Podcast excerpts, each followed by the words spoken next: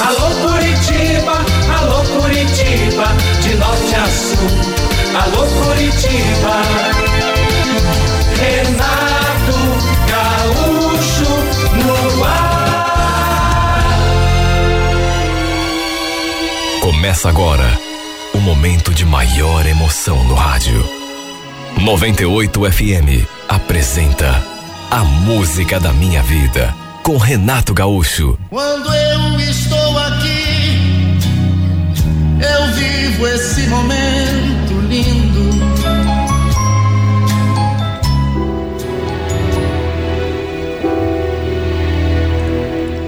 Minha grande frustração é que eu não tinha a capacidade de ser mãe. Aliás, foi justamente por esse motivo que meu casamento acabou.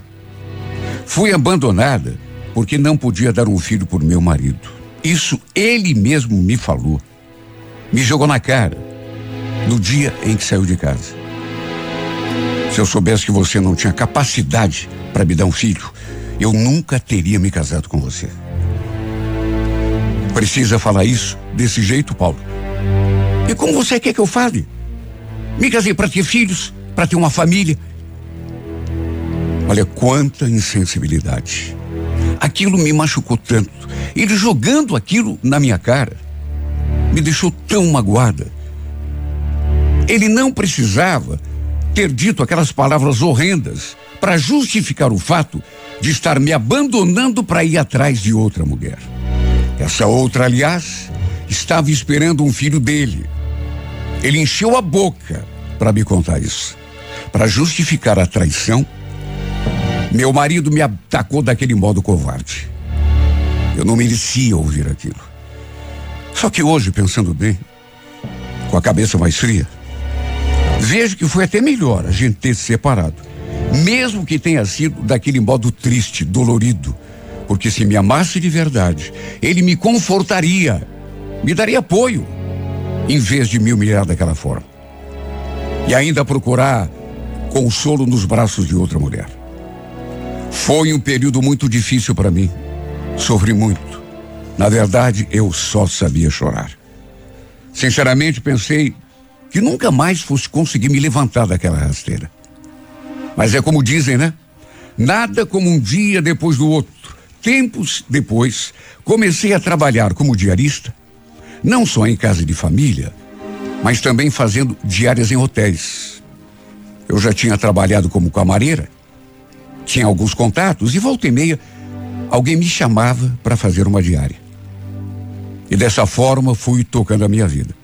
Pelo fato de ter voltado a morar na casa da minha mãe, até um dinheirinho no banco eu estava conseguindo juntar. Claro que ainda doía pensar em tudo o que tinha acontecido, principalmente do modo como aconteceu. Só que para mim não havia outra saída a não ser levantar a cabeça e tentar seguir. Ficar chorando e me lamentando o resto da minha vida não me levaria a lugar nenhum. Na época, quando me separei, eu estava com 31 anos. E foi somente depois de 9 longos anos que o destino colocou aquele homem no meu caminho. Nesse tempo todo, eu nunca mais me interessei por homem algum. Aliás, nunca permiti sequer algum tipo de aproximação. Tudo por conta das feridas que meu ex-marido deixou aqui no meu corpo e na minha alma. Para mim, eu passaria o resto da minha vida sozinha. Até porque melhor ficar só do que sofrer do jeito que eu sofri e ser humilhada do jeito como fui. Eu não queria mais passar por aquilo que tinha passado. Só que às vezes tem coisas que independem da nossa vontade. Eu conheci o Xavier no hotel onde às vezes fazia diárias. Não era sempre que me chamavam para trabalhar ali, mas sempre que eu ia, a gente acabava se vendo porque ele também trabalhava, só que na portaria. No começo, a gente apenas se cumprimentava e tudo assim de um modo muito discreto. Mas depois passamos a trocar algumas palavras. Seu nome, por exemplo, repito, era Xavier. 59 anos, viúvo, morava sozinho com a filha.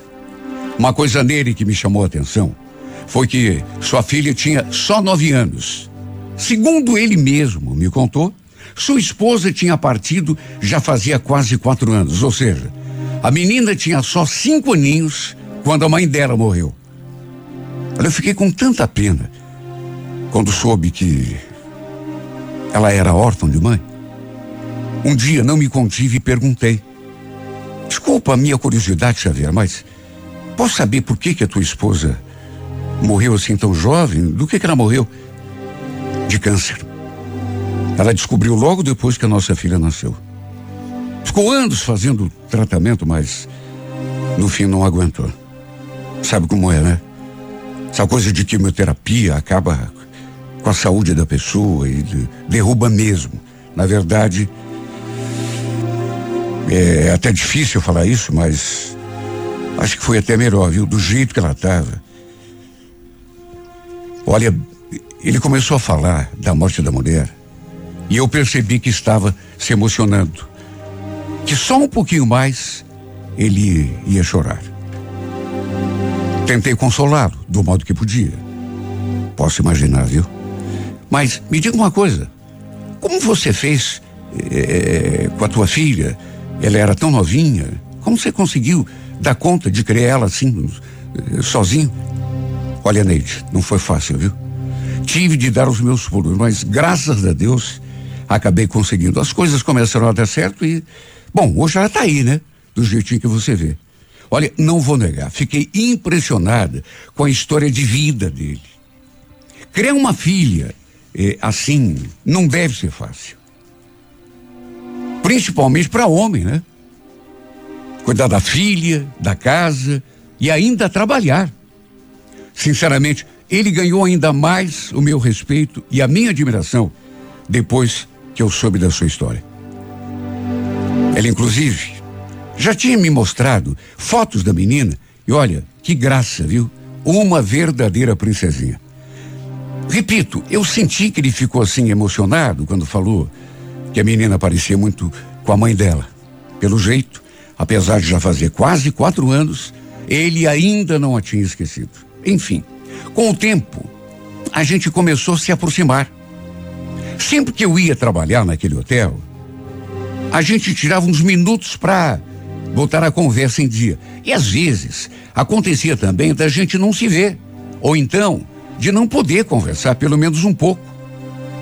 E eu ia para casa assim, até meio triste. Até que um dia ele me convidou para almoçar na casa dele.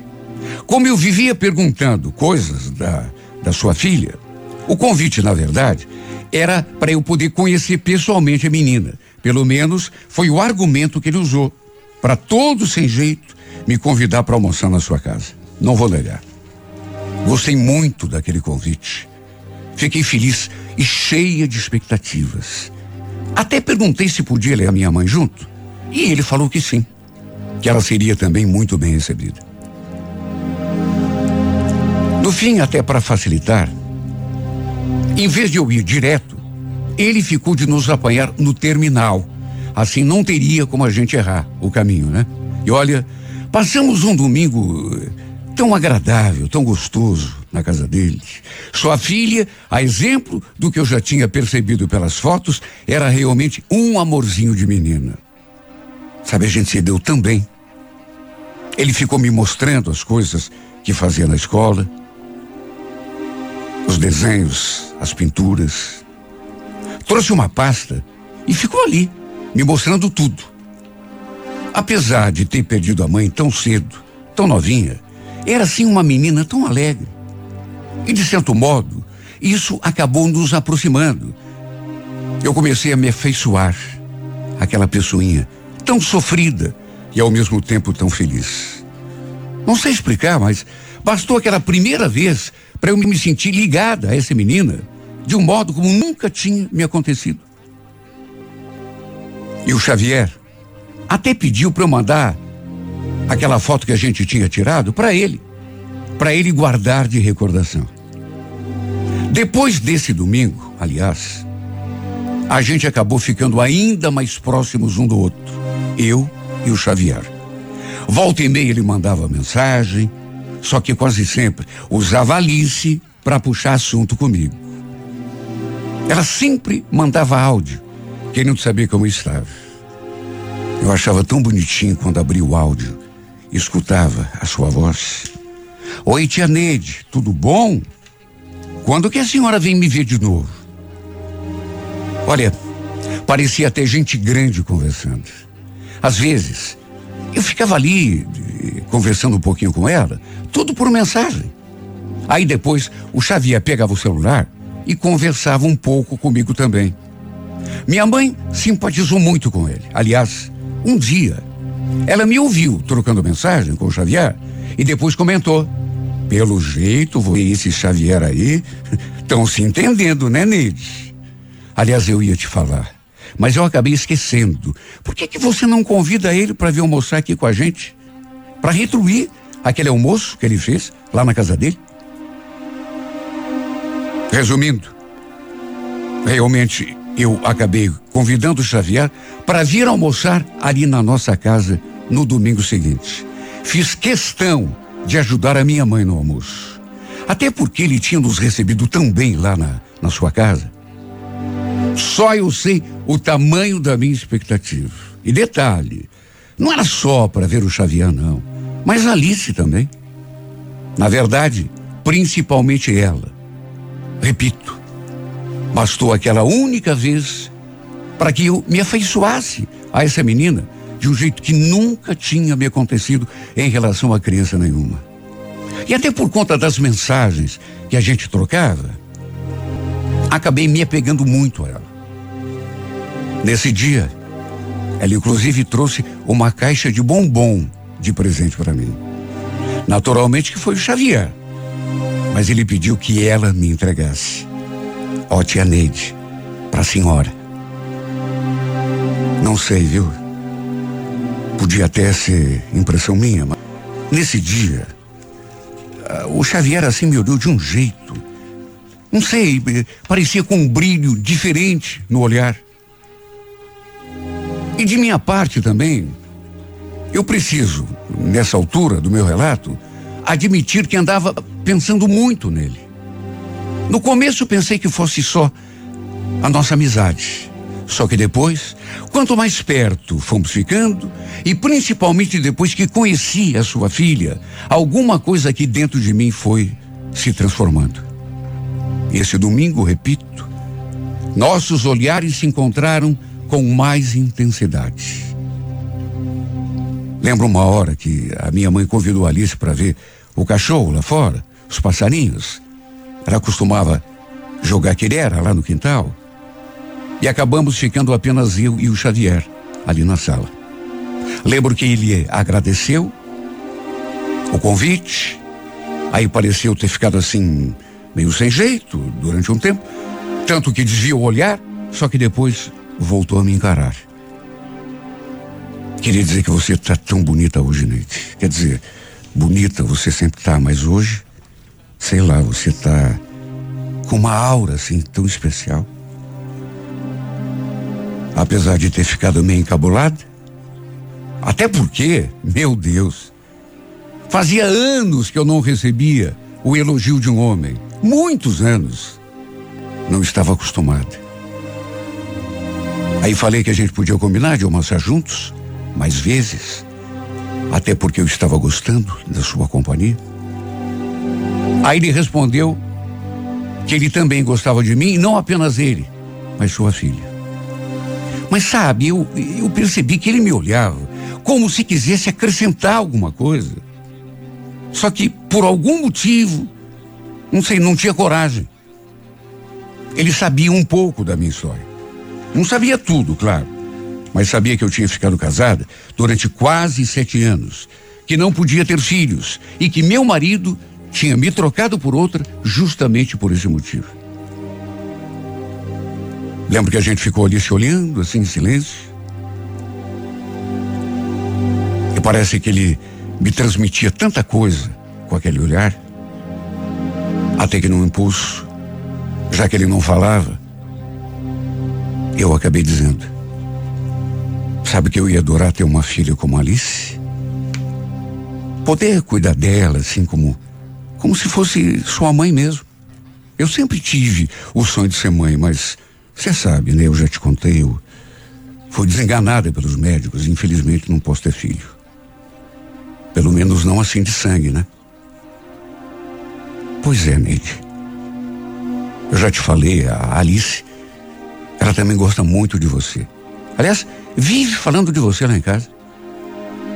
Eu acho que ela também ia gostar muito se tivesse uma mãe assim, do teu jeitinho.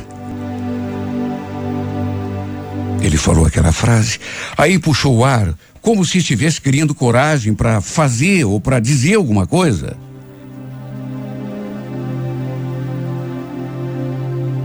Até que falou. Quer saber de uma coisa, Neide? Quer dizer, eu acho que você até já percebeu. O fato é que desde que a gente se conheceu, que a minha vida mudou. Ora, eu não quero que você se assuste com o que eu vou falar, mas é verdade, eu não era triste. A minha vida era trabalhar, cuidar da minha filha, mas depois que a gente se conheceu, tá tudo tão diferente. Diferente? Como assim diferente? Ah, sei lá. Não sei explicar. Só sei dizer que quando eu te vejo, quando eu olho pra você chegando lá no hotel, eu me transformo. Parece que eu fico mais feliz. Se você quer saber, eu também me sinto igualzinho em relação a você. Estávamos sentados assim no mesmo sofá, só que separados assim por um espaço. Aí fomos deslizando na direção do outro, bem lentamente. Até que ele pegou a minha mão assim. E aquilo que eu tanto sonhava aconteceu. A gente se beijou. A princípio, um beijo tímido, discreto, mas foi apenas o primeiro. Apenas o começo de uma história muito linda que eu tinha certeza de que poderíamos começar a escrever dali para diante. Tanto que o segundo beijo foi um pouco mais demorado, um pouco mais cheio de sentimento. Mas o terceiro, a gente se beijou como a gente vê casais se beijando em novela. Foi um beijo tão apaixonado, até porque foi tão esperado. E tudo mudou entre nós depois daquela tarde. Justamente ali, no sofá de casa. Daquelas coisas que dissemos um pro outro, dos beijos que trocamos. Inclusive, minha mãe acabou sem querer, é claro, né? Mas acabou nos flagrando. A gente ali se beijando daquele jeito, como se fosse um filme, uma cena de novela. Justamente no momento em que ela entrou. Minha mãe, melhor do que ninguém, sabia o quanto eu tinha sofrido com o fim do meu casamento. Aliás, desde que tinha descoberto que não podia ter filhos. Porque aí ele mudou completamente comigo. Passou a me tratar mal, a me trair. E foi aí que começou o meu martírio. Mas é como eu já disse. Tudo mudou depois daquela tarde. A gente foi se aproximando mais e mais. Até que confessamos a nossa paixão. Olha, eu reconheço, viu? Alice teve uma grande parcela de responsabilidade, talvez até a maior, sabe? Pela nossa aproximação. Porque eu passei a me deixar levar e abrir a guarda um pouco mais, justamente por causa dela. Não sei explicar, mas desde o começo eu me senti ligada demais a essa menina. Parecia ter uma coisa assim meio sobrenatural. Era como se Deus estivesse me dando a chance de ser mãe através dela. De realizar um sonho que de um modo natural eu não teria chance nenhuma de realizar. E desse modo também permitiu que eu pudesse cuidar dela. Ela que tinha perdido a mãe tão cedo, tão novinha, e que mesmo não demonstrando, era uma garotinha tão carente de carinho materno. E como não seria? Felizmente ela começou a ver em mim essa figura materna. Eu tenho certeza de que meu encontro com o Xavier não foi em vão, nem por acaso. Éramos duas almas desgarradas, solitárias, procurando uma pela outra. Ele atrás de uma companheira, um novo amor, uma mãe para sua filha, e eu também, desejando conhecer alguém que me amasse, que cuidasse de mim, que me respeitasse, que me desse carinho. E esse homem me deu tudo isso. E de quebra, ainda me permitiu realizar o meu sonho de ser mãe. E é por isso que eu digo, nosso encontro não foi por acaso.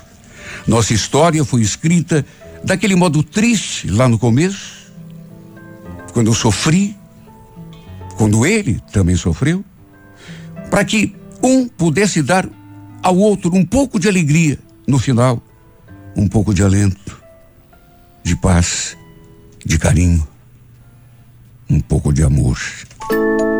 98 FM é tudo de bom.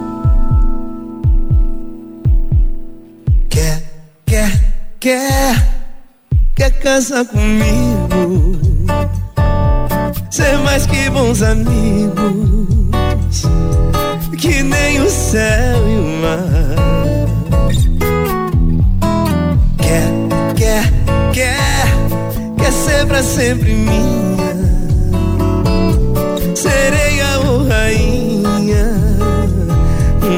pra mim tanto faz. Quer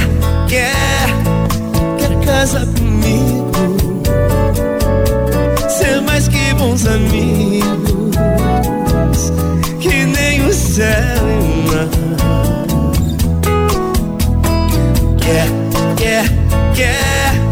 Quer ser pra sempre minha, sereia ou rainha, pra mim tanto faz. Chegou chutando balde, fazendo baderna no meu coração. Mostrou que veio pra picar e agora tô carente, tô chonado, tem jeito não. E vou fazer da vida sem o seu carinho, seu jeitinho, seu dedo, seu cheiro, chamego, ai, ai. Menina, lá vou eu de novo aqui te perguntar.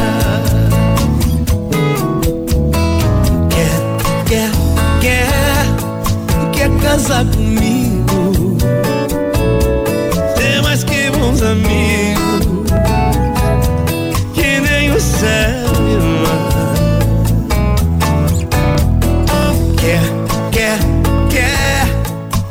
Pra sempre minha, sereia ou rainha, pra mim tanto faz. 98. Chegou chutando balde, fazendo baderna no meu coração. Mostrou que veio pra ficar e agora tô carente, tô chamado, tem jeito. E vou fazer da vida sem o teu carinho, seu jeitinho, seu dedo, seu cheiro, chamego, ai, ai, menina, lá vou eu de novo aqui te perguntar.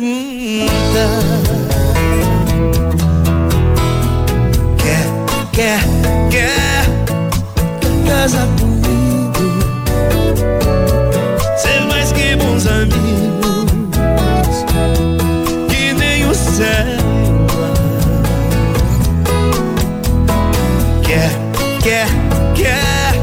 quer ser pra sempre minha, sereia ou rainha, pra mim tanto faz.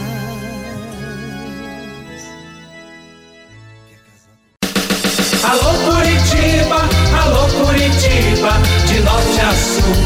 Alô Curitiba, Renato Gaúcho no ar. Começa agora o momento de maior emoção no rádio. 98 FM apresenta A Música da Minha Vida, com Renato Gaúcho. Quando eu estou aqui, eu vivo esse momento lindo.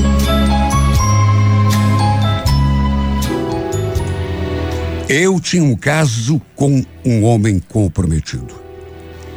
Já fazia quase um ano que a gente se encontrava às escondidas. Desde o começo, eu sabia que ele era casado. Tinha 2 filhos, até porque ele morava ali no bairro, relativamente perto de casa. Eu, inclusive, conhecia também sua esposa, embora não tivéssemos, assim, nenhuma relação de amizade. Eu sempre tive uma queda pelo Gilmar, desde quando ele ainda era solteiro. Já tínhamos, inclusive, ficado juntos 2 ou 3 vezes, quando éramos mais jovens. Só que nunca chegamos ao fim. Sempre ficamos só nos beijos. A gente costumava se encontrar no sábado, depois do meio-dia, quando eu saía do serviço. Normalmente, ele passava na saída do meu trabalho, me apanhava e seguíamos direto pro motel. Não era sempre. 1, 2 vezes por mês, às vezes 3. Eu tinha consciência de que o nosso relacionamento não iria passar nunca disso, pois ele sempre fez questão de deixar bem claro que gostava da esposa, sem contar que ainda tinha os filhos. Só que, apesar disso, eu nunca perdi esperança de que um dia ele acabasse se separando e passasse a ser só meu. Quem gosta nunca perde a esperança. Lembro que um dia fomos ao motel e depois, enquanto ele tomava banho, enquanto eu me vestia, tinha tomado banho antes dele, acabei me deparando com a sua aliança de casamento. Ele a tinha deixado sobre a mesinha, assim, do lado da cama, junto da carteira. Na verdade, ele sempre fazia isso. Sabe, sei lá se era uma forma de aliviar a consciência, mas ele sempre tirava a aliança quando a gente ia ao motel. E naquele dia, sabe, eu não sei o que me deu, vendo aquela aliança ali, só sei dizer que num impulso, peguei a aliança e guardei no meu bolso. Quer saber? Sei lá o que eu pretendia. Talvez dar um fim nela, quem sabe? Até porque eu olhava para aquele anel, quando estava no dedo dele, com raiva. Eu odiava olhar aquele anel no dedo do homem que eu queria para mim. Até porque me fazia lembrar o tempo todo que ele era casado, que tinha uma esposa o esperando depois da gente se encontrar. Lembro que ele saiu do banho, começou a se vestir, e eu ali, sentada na cama, só observando. De repente, eu vi que ele sentiu falta da aliança. Vasculhou a mesa, depois foi até o banheiro, depois voltou, vasculhou a mesa de novo, olhou no chão, debaixo da cama, apalpou os bolsos, depois pegou a carteira para ver se não tinha guardado dentro, e só aí se voltou assim para mim e, com a expressão bem preocupada, perguntou: "Ué, você viu a minha aliança? Não tô achando." Ele perguntou aquilo, mas antes mesmo de eu falar qualquer coisa, acrescentou: "Não foi você que pegou, né, Cléo? Por favor. Você sabe que eu não gosto de brincadeira, principalmente desse tipo. Se foi você, me devolve." "Não peguei nada, Gilmar." "Capaz. Você sempre deixa aí em cima da mesa." "Pois então, mas não tá aqui. Tenho certeza que deixei aqui." "Cléo, por favor. Não foi você mesmo que pegou?" Outra vez, falei que não. E ele foi ficando a cada minuto, a cada segundo mais nervoso. Vasculhou aquele quarto todo, canto por canto, até na banheira de hidromassagem. Ele foi conferir. No vaso, na pia, dentro do box, coitado. Fiquei até com pena. Repito, não sei por que motivo que eu fiz aquilo. Até porque não sabia o que fazer com aquela aliança. Com toda certeza, não teria coragem de jogar fora. Olha, até me arrependi. Tanto que no fim tirei a aliança do bolso e devolvi. É isso aqui que você está procurando? Tava aqui, ó, caída no chão. Ele não acreditou. Ficou bravo comigo, irritado. Até porque, com certeza, deve ter se dado conta de que eu tinha feito aquilo de propósito, só para dar um susto nele. E a verdade é que esse meu gesto acabou estragando o nosso encontro. Saímos daquele motel e ele praticamente nem me olhou na cara. Como também não falou mais comigo. Eu puxava assunto, mas ele mal respondia. Até o ponto onde costumava me deixar perto de casa, ele ficou sério, pensativo. Só que eu nunca imaginei que, por conta daquela brincadeira, ele fosse tomar aquela decisão. Meu Deus, se eu imaginasse. Lembra que a gente falou no dia seguinte? Eu mandei mensagem perguntando se ele ainda estava zangado comigo. Do que ele respondeu: não é questão de zanga, Cléo. Mas eu andei pensando muito essa noite sobre a minha vida, o que eu tenho feito, sobre a gente. Perguntei com que ele tinha pensado, porque ele começou a falar, mas meio que se bloqueou, assim. E a resposta que ele me deu me deixou aflita. Então, Cléo, sei lá, acho que eu tô facilitando demais, viu? De repente minha mulher descobre que a gente tá saindo, tá tendo um caso, e aí eu tô perdido, né? Quer saber? Acho melhor a gente dar um tempo.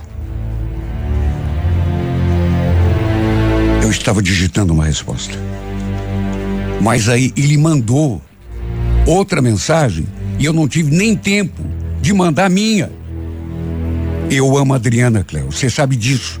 Não posso ficar correndo risco. Melhor a gente terminar, viu? Parar de se ver. Ele nunca tinha usado aquela expressão comigo. Nunca tinha dito não assim, de modo claro, que amava a esposa. Falava sempre que gostava dela. Mas nunca falou assim, sabe? Nunca usou esse verbo. E aquilo me deixou tão mal que eu acabei até apagando a mensagem que ia mandar, porque nem fazia mais sentido. Fiquei ali me remoendo. Ele falou que tinha pensado muito, imaginado como teria sido se tivesse chegado em casa sem aliança. Como iria explicar para a mulher? Ciumenta, como era, desconfiada, ela com toda certeza ia armar o maior barraco. E isso o tinha feito pensar. Palavras dele, refletir, até que no fim acabou tomando aquela decisão de se afastar de mim. Eu fiquei mal demais, e é claro, não aceitei. Falei que ele não podia fazer aquilo comigo. Sabe, me descartar, ainda menos daquele modo, por telefone. Nervosa, mandei um áudio. Olha, Gilmar, se você quer mesmo terminar tudo comigo, pelo menos seja homem e faça isso olhando na minha cara. Ele não respondeu. Mesmo depois que eu insisti. Me deixou no vácuo. Passei um dia de cão. Foi o pior domingo da minha vida, pelo menos até aquele. Fiquei com o peito apertado, sem saber ao certo como iria ficar a nossa situação, se bem que ele já tinha sido claro, né? Eu não queria nem pensar que ele estivesse falando sério, que realmente iria se afastar de mim.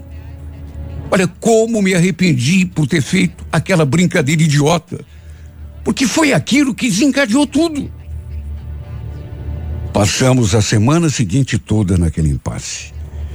Até que no sábado, ele finalmente topou conversar comigo. Eu pedi até desculpas por causa daquela palhaçada lá. Sabe, aquela coisa sem noção que eu fiz com a aliança? E prometi que nunca mais faria aquilo. Eu te amo, Gilmar. Por favor, não se afaste de mim. Se você me deixar, eu morro. Ele continuou fazendo o jogo duro. repetiu que gostava da mulher, que andava com medo de ela acabar descobrindo tudo, lhe mandar embora de casa. Eu ali, me humilhando, pedindo que ele não me deixasse. Até que no fim, ele acabou não resistindo, me abraçou, me deu um beijo. Só que nesse dia não fomos pro motel. Ele tinha um compromisso. Mesmo assim, ficamos ali, sabe, trocando carinhos durante algum tempo, até que ele me deixou no mesmo lugar que me deixava sempre. Fiquei mais tranquila, mais aliviada. Só eu sei a semana que eu tinha passado, sem saber como ficaria a nossa situação. Apesar de ele só poder me dar aquelas migalhas do seu amor, não queria jamais perder aquele pouco que eu tinha. E sabe, eu gostava tanto dele, era tão apaixonada por esse homem, até porque se não gostasse, juro, não me sujeitaria ao papel de amante. Nos vimos na semana seguinte e passamos a tarde toda juntos, trancados num quarto de motel. Bem dizem que a melhor parte de uma briga é quando a gente faz as pazes. Foi simplesmente maravilhoso. O problema foi que no fim do dia, quando ele me deixou ali no lugarzinho de sempre, não sei como, mas a irmã da esposa dele acabou, sei lá como, nos vendo juntos. Quer dizer, eu não a vi. Acho que nem mesmo o Gilmar notou, do contrário, teria falado alguma coisa. Lembro que me despedi dele com um beijo, desci do carro e estava indo para casa quando, ao dobrar a esquina, escutei aquela voz me chamando. Ei, espera! Me voltei assim para trás e dei de cara a Júlia, irmã da Adriana. Eu naturalmente a conhecia, até porque ela morava ali no bairro também. Não éramos muito próximas, muito menos amigas, mas a gente se conhecia. Como eu não fazia ideia de que ela tinha me visto com o Gilmar, eu parei e a cumprimentei, normal. E foi então que ela foi falando aquilo assim, e de uma forma tão agressiva, me olhando com um ódio. Escuta, você não tem vergonha na cara, não? Pensa que eu não vi você e o Gilmar agora indo no carro? Gelei dos pés à cabeça. Minhas pernas tremiam. Falei num fio de voz. Eu e o Gilmar? Como assim? Do que você está falando? Mas você é muito cara de pau, né? Mas você é muito vadia. Não se faça de tonta. Eu vi vocês no carro. Vocês até se beijaram na boca. Desde quando que vocês estão fazendo isso, hein? Traindo a minha irmã? Traindo? Não. Não tem ninguém traindo ninguém. Eu não estava beijando o Gilmar. Você viu errado. Eu só peguei uma carona. Juro. Essa mulher estava tão revoltada que parecia até ser a esposa do Gilmar e não a cunhada. Eu tremia. As veias do pescoço dela saltavam enquanto ela berrava comigo. Pensei até que ela fosse partir para cima de mim. No fim, ela ainda prometeu que aquilo não ficaria daquele jeito, que ia contar tudo para a irmã, até porque sua irmã, palavras dela, não merecia ser enganada pelo Gilmar. E depois falou que ia conversar com ele também. Eu tremia dos pés à cabeça, já antevendo que aquilo não iria terminar nada bem, principalmente para mim. Depois que cheguei em casa, cheguei até a mandar mensagem pro Gilmar. Eu estava tão atarantada, sabe, não sabia o que fazer, de que maneira consertar aquela situação. E mandei mensagem para avisar que a cunhada dele tinha visto a gente junto, que ia botar a boca no trombone, mas ele nem chegou a ver. No fim, foi ele que me ligou, falando que a Júlia tinha conversado com ele, ameaçando contar tudo para Adriana. que só não tinha feito isso ainda porque ele tinha prometido que iria terminar tudo comigo, se afastar de mim em definitivo. Sabe, na hora aflita do jeito que eu estava, eu nem argumentei. Na verdade, até mesmo eu fiquei achando que seria realmente a melhor solução, a gente dar um tempo. Fiquei morrendo de medo de que a história se espalhasse, que até meus pais ficassem sabendo de tudo. Eles ficariam muito decepcionados comigo.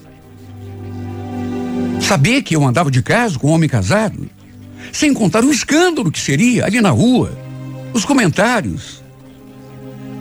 Pensei em tudo isso, e mesmo gostando do Gilmar, mesmo sabendo que ia sofrer com o nosso afastamento, achei que seria melhor e mais prudente ficar um tempo sem a gente se ver. Mas só eu sei como foi difícil, porque mesmo quando a gente não se via, eu senti aquela saudade, aquela falta dele. Trocávamos mensagens, estávamos, de certa forma, em contato um com o outro. E depois que a Júlia nos flagrou, ele achou melhor a gente se afastar, mas assim de uma maneira completa, para evitar qualquer consequência ruim. No começo, eu concordei. Achei mais prudente da nossa parte. Só que depois, com o passar dos dias, sabe, a saudade começou a aumentar e tudo ficou mais difícil. Sabe, chegou num ponto que eu não conseguia mais suportar a falta que ele me fazia. De modo que, mesmo sabendo que não devia, passei a procurá-lo de novo. Ligava, mandava mensagens, ficava passando na frente da casa dele. Só não ia até o trabalho dele porque não sabia onde ele trabalhava. Só que ele não respondia quando eu ligava ou quando eu mandava mensagem. Não atendia as ligações. Até que, repentinamente, me mandou aquele áudio. Mas sabe, foi um áudio que eu... Que a gente combinou, Cléo? Você tá complicando a minha vida. Será que você não entende a nossa situação? Para com isso.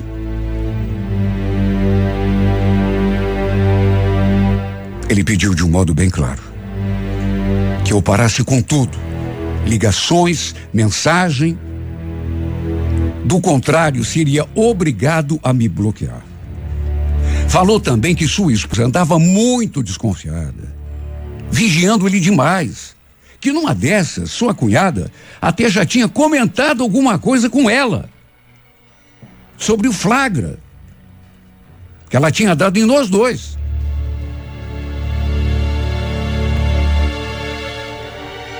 Olha, eu pensei que fosse morrer de tanta saudade, de tanta falta que esse homem me fazia, até que, pro meu espanto, sabe quando você acha que chega no fim? Todo o sofrimento, todos os problemas do mundo, parece que tudo já aconteceu.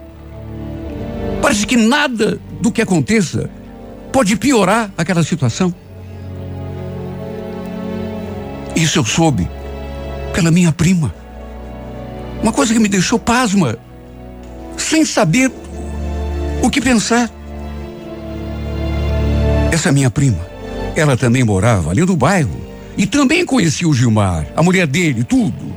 Só não sabia, claro, que a gente tinha um caso. Aliás, ela morava na mesma rua em que morava o Gilmar, um pouco mais embaixo. Mas sabe, questão assim de 150 metros, no máximo. Volta e meia, a gente pegava o ônibus junto e naquele dia tínhamos nos encontrado quando estávamos indo para o centro, e entre um assunto e outro, de repente, ela jogou a bomba. Não sei se você ficou sabendo, Cláudia, mas sabe o Gilmar? Ontem deu até polícia na casa dele. Polícia? Ué, como assim? Por quê? Sei lá, parece que a mulher dele pegou o safado com a Júlia na cama. A irmã dela, sabe? Eu escutei aquilo e já senti aquele tranco no coração. O que você falou? Foi difícil acreditar do que ela estava me contando. A Adriana, mulher do Gilmar, o tinha pego na cama com a irmã dela, cunhada dele. E tudo na casa dos dois. Na cama do casal, inclusive. Segundo minha prima, tinha dado uma confusão dos diabos. Os vizinhos chegaram a chamar até a polícia. Imagine como que eu me senti. Quer dizer então que além de mim, o Gilmar também andava de caso com a própria cunhada? Será que além de mim, ele ainda precisava? Olha, foi difícil de acreditar. Na verdade, eu não quis acreditar. Eu tinha de ouvir da boca dele que aquilo era verdade, do contrário, jamais acreditaria. Não consegui falar com ele pelo telefone, até porque só dava desligado. Passei na frente da sua casa depois, mas estava tudo fechado. Será que tinha sido por isso que a Júlia teve aquela reação? Quando conduziu juntos no carro aquela vez? Só podia. Ela tremia quando veio conversar comigo. Pensei que fosse me avançar. Pelo jeito, ela tinha agido daquele modo. Não porque tinha tomado as dores na irmã, mas porque estava com sua própria dor. Estava com ciúme. Despeitada. Além de mim, o safado se encontrava com elas escondidas. Ou será que tinham enganado? Ou será que tinham começado aquele caso só depois? Dificilmente. Eu nunca soube. Nunca tive certeza. Até porque ele se afastou de mim definitivamente. Passou a me evitar, a fugir. E quando a gente conversava, quando eu não dava chance, ele chegou a ser grosso comigo. Olha, Cléo, eu tô até aqui com você, viu? Até onde eu sei, não te devo satisfação nenhuma. A gente não tem nada um com o outro. Larga o meu pé. Detalhe. Ele acabou se separando de vez. Quer dizer, na verdade, a Adriana o escorraçou de casa. E até dali do bairro ele se mudou. E desde que tivemos aquela nossa última conversa, nunca mais nos vimos ou nos falamos. Repito, ele passou a fugir de mim como o diabo foge da cruz. Para me evitar, fez de tudo. Inclusive, me bloqueou no celular, de maneira que nunca mais tivemos um contato sequer. Também não sei se ele e a Júlia continuam juntos. Com certeza sim, né? Até porque eu nunca mais a vi ali no bairro também. Olha, eu sei muito bem que não tenho moral nenhuma para falar. Porque eu também agi errado ao me envolver com um cara casado. Só que, meu Deus, o que leva um homem a se envolver com mais de uma mulher fora do casamento? Eu ainda posso usar a desculpa de que o que fiz foi por amor, e foi mesmo, por estar apaixonada.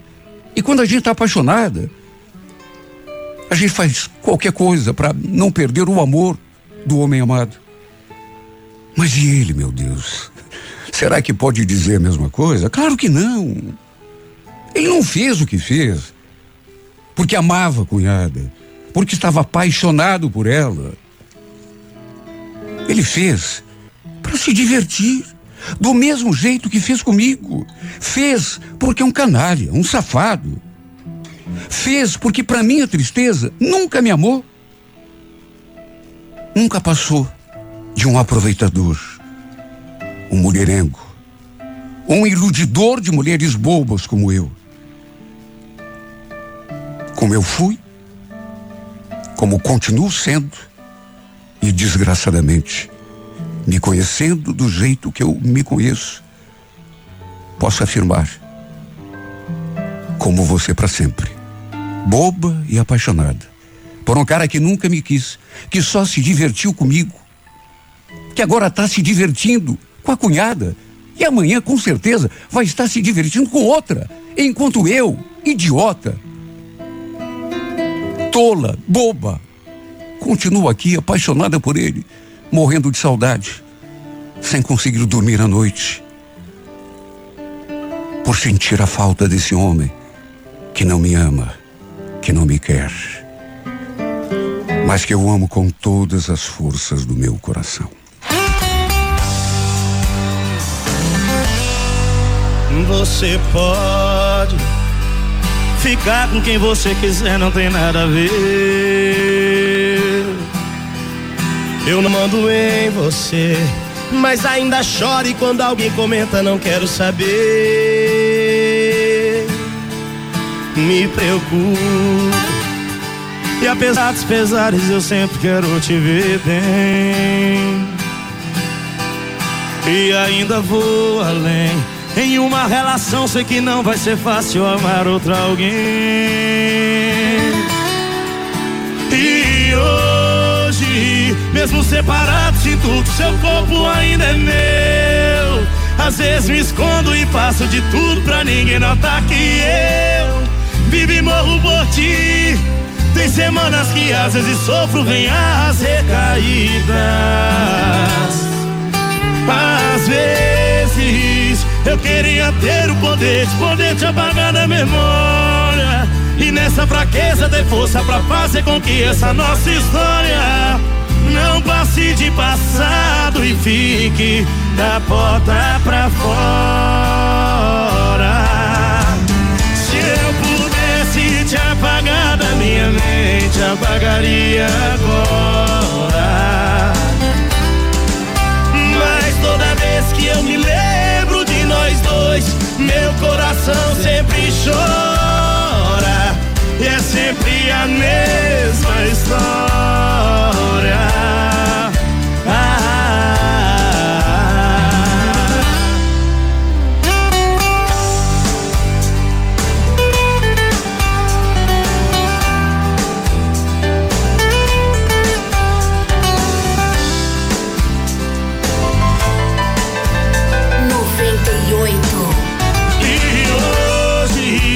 Mesmo separado, sinto que seu corpo ainda é meu. Às vezes me escondo e faço de tudo pra ninguém notar que eu vivo e morro por ti. Tem semanas que às vezes sofro, vem as recaídas. Às vezes eu queria ter o poder de poder te apagar da memória, e nessa fraqueza ter força pra fazer com que essa nossa história não passe de passado e fique da porta pra fora. Se eu pudesse te apagar da minha mente, apagaria agora.